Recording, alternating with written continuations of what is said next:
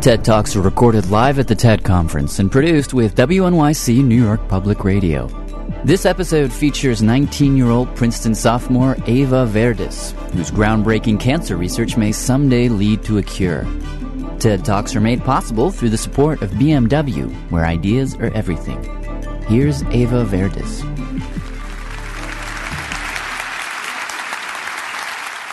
I want to talk to you about the future, but first I'm going to tell you a bit about the past.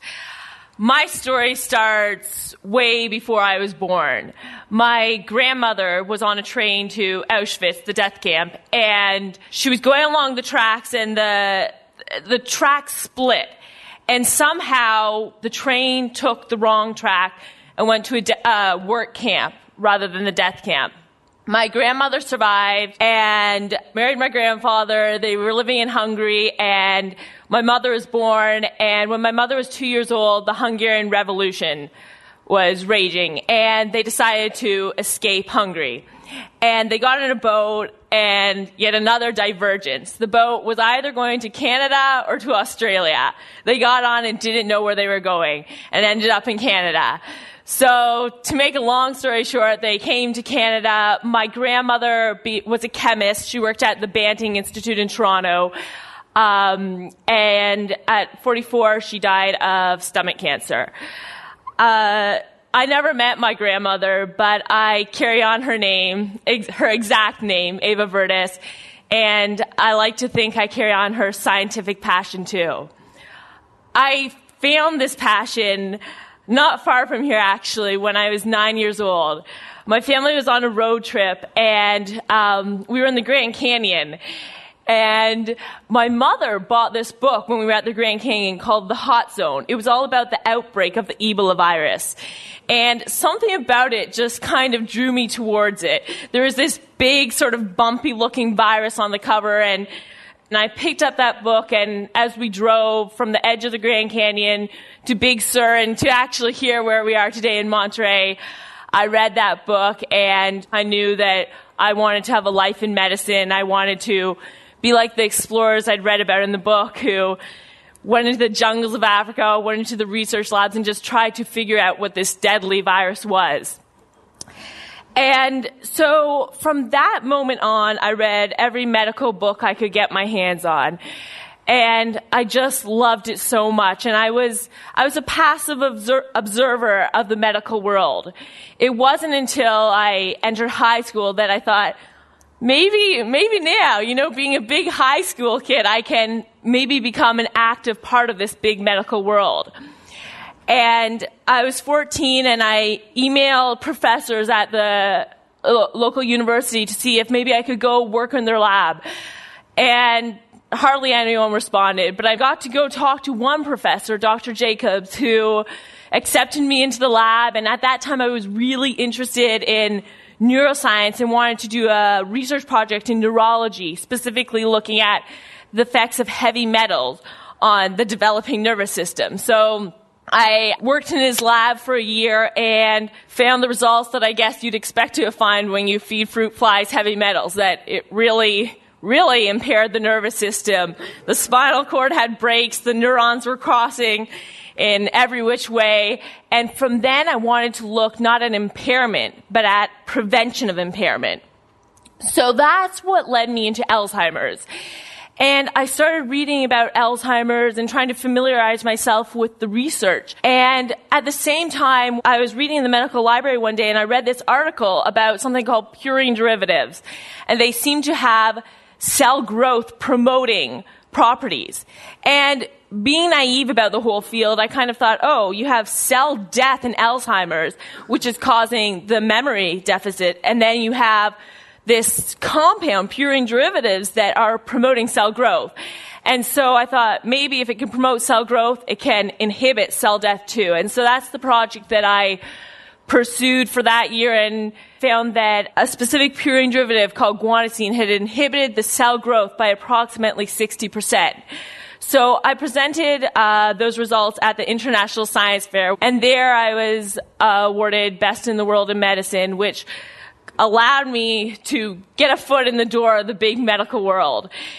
And since I was now in this huge, exciting world, I wanted to explore it all. I wanted it all at once, but knew I couldn't really get that. And I stumbled across something called cancer stem cells. And this is really what I want to talk to you about today, about cancer. At first, when I heard of cancer stem cells, I didn't really know how to put the two together. I'd heard of stem cells, and I'd heard of them uh, as the panacea of the future, the therapy of many diseases to come in the future, perhaps. But I'd heard of cancer as the most feared disease of our time. So how did the good and bad go together? So last summer I worked at Stanford University doing some research on cancer stem cells. And while I was doing this, I was reading the cancer literature, trying to, again, to familiarize myself with this new medical field. And it seemed that, that tumors actually begin from a stem cell. And this fascinated me because when you, th- it, it, the more I read, the more I looked at cancer differently and almost became less fearful of it. It seems that cancer is a direct result to injury. If you smoke, you damage your lung tissue and then lung cancer arises. If you drink, you d- damage your liver and then liver cancer occurs. And it was really interesting. There were articles correlating if you have a bone fracture and then bone cancer arises. It seemed that because what stem cells are, are the, they're, they're these phenomenal cells that really have the ability to differentiate into any type of tissue. So, if the body's sensing that you have damage to an organ, and then it's initiating cancer, it's almost as if this is a repair response. And the body's saying the lung tissue is damaged. We need to repair the lung. And cancer is originating in the lung, trying to repair because you have this excessive proliferation of these remarkable cells that really have the potential to become lung tissue. But it's almost as if the body has originated this ingenious response but can't quite control it. It hasn't yet become fine tuned enough to finish what has been initiated. So this really fascinated me and I really think that we can't think about cancer, let alone any disease, in such black and white terms. If we eliminate cancer the way we're trying to do now with chemotherapy and radiation, we're bombarding the body or the cancer with toxins or with radiation trying to kill it. It's almost as if we're getting back to this starting point. We're removing the cancer cells, but we're revealing the, the, the previous damage that the body has tried to fix. Shouldn't we think about manipulation rather than elimination. If somehow we can cause these cells to differentiate, to become bone tissue, lung tissue, liver tissue, whatever that cancer has been put there to do, it would, it would be a repair process. We'd start off, we'd end up better than we were before cancer. So this is a, it's, it really changed my view of looking at cancer. And while I was reading all these articles about cancer, it seemed that the articles, a lot of them focused on, you know, the genetics of breast cancer and the genesis and the progression of breast cancer, tracking the cancer through the body, tracing where it is, where it goes. But it, it struck me that I'd never heard of cancer of the heart or cancer of any skeletal muscle for that matter. And skeletal muscle constitutes 50% of our body, or over 50% of our body.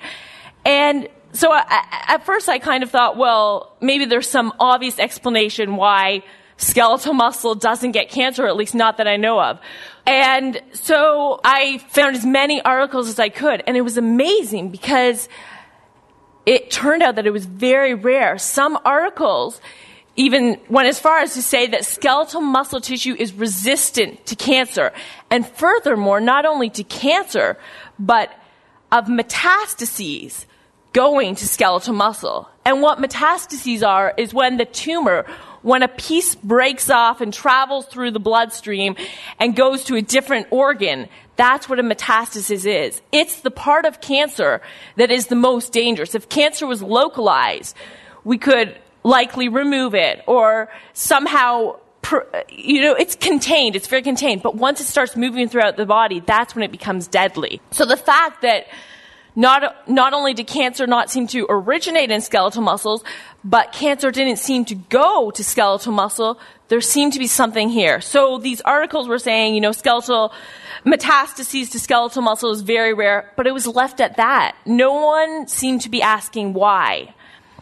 So I decided to ask why, and uh, I at first the first thing I did was I emailed some professors who were who specialized in skeletal muscle physiology, and pretty much said, "Hey, there."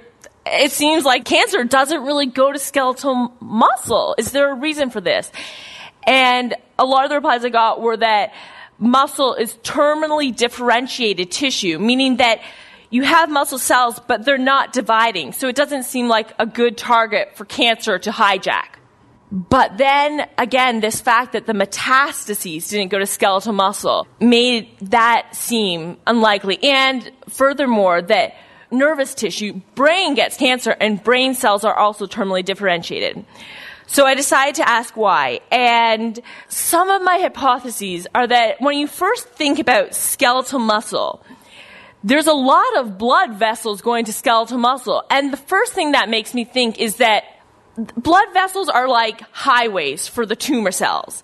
Tumor cells can travel through the blood vessel, and you think the more highways there are in, the, in a tissue, the more likely it is to get cancer or to get metastases.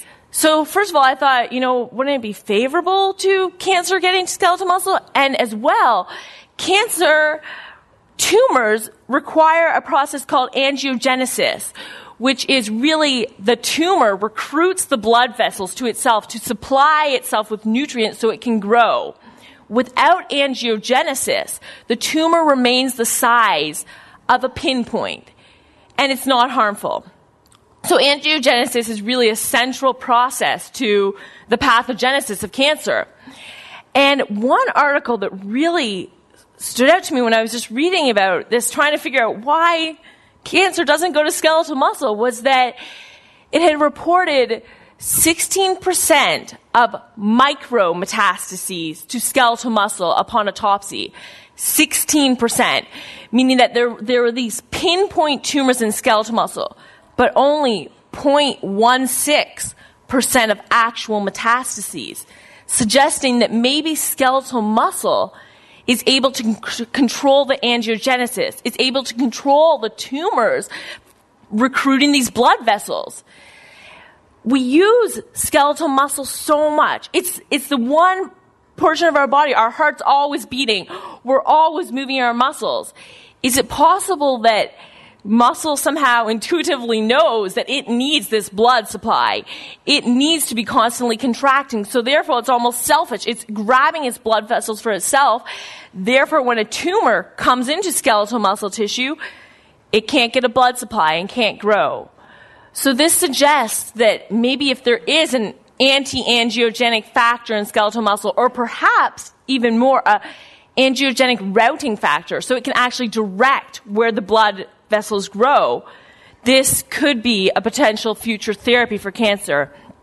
And the way tumors move throughout the body. It's a very complex system, and there's something called the chemokine network. And chemokines are essentially chemical attractants, and they're the stop and go signals for cancer. So a tumor a tumor expresses chemokine receptors, and another organ, a distant organ somewhere in the body, will have the corresponding chemokines, and the tumor will see these chemokines and migrate towards it. Is it possible that skeletal muscle doesn't express these type of molecules? And the other really interesting thing is that when skeletal muscle, there's been several reports that when skeletal muscle is injured, that's what correlates with metastases going to skeletal muscle.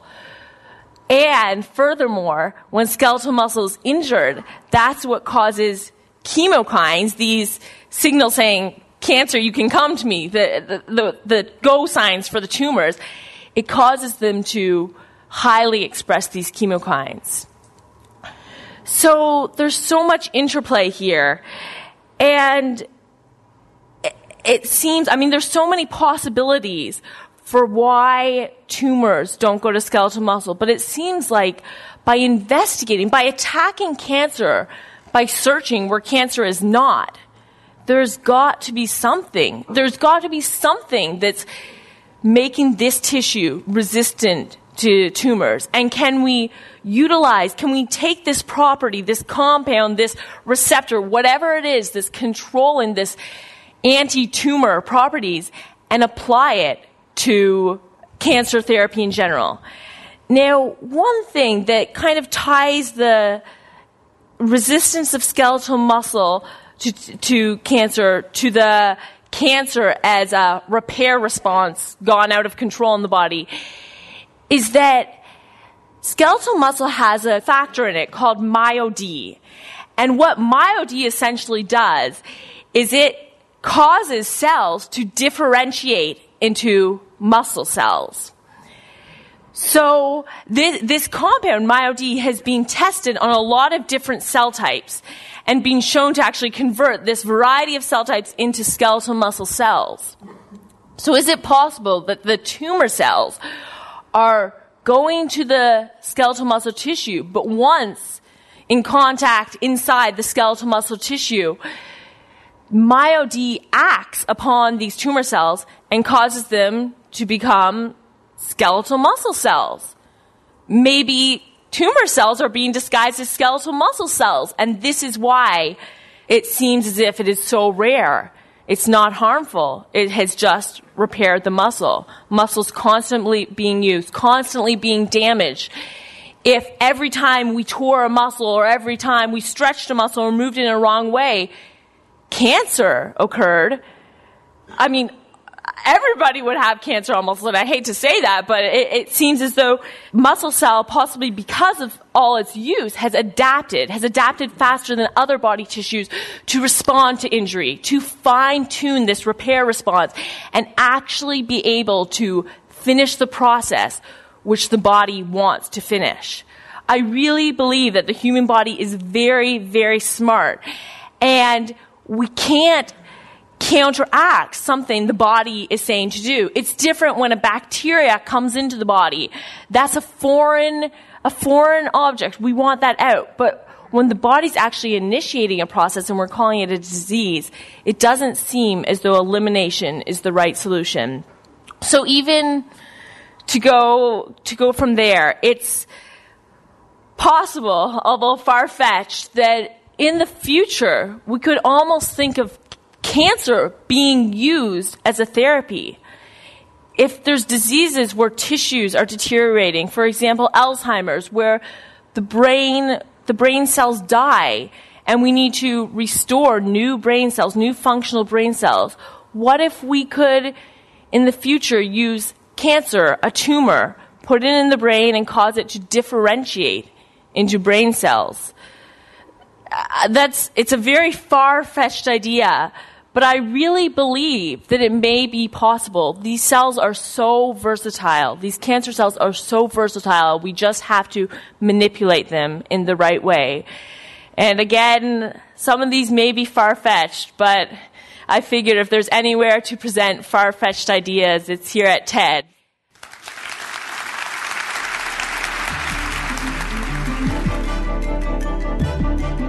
That was Eva Vertes, recorded at the TED Conference in Monterey, California, February 2005. TED Talks are produced by WNYC New York Public Radio for TED and made possible in part through the support of BMW, where ideas are everything. For more information on TED, visit TED.com.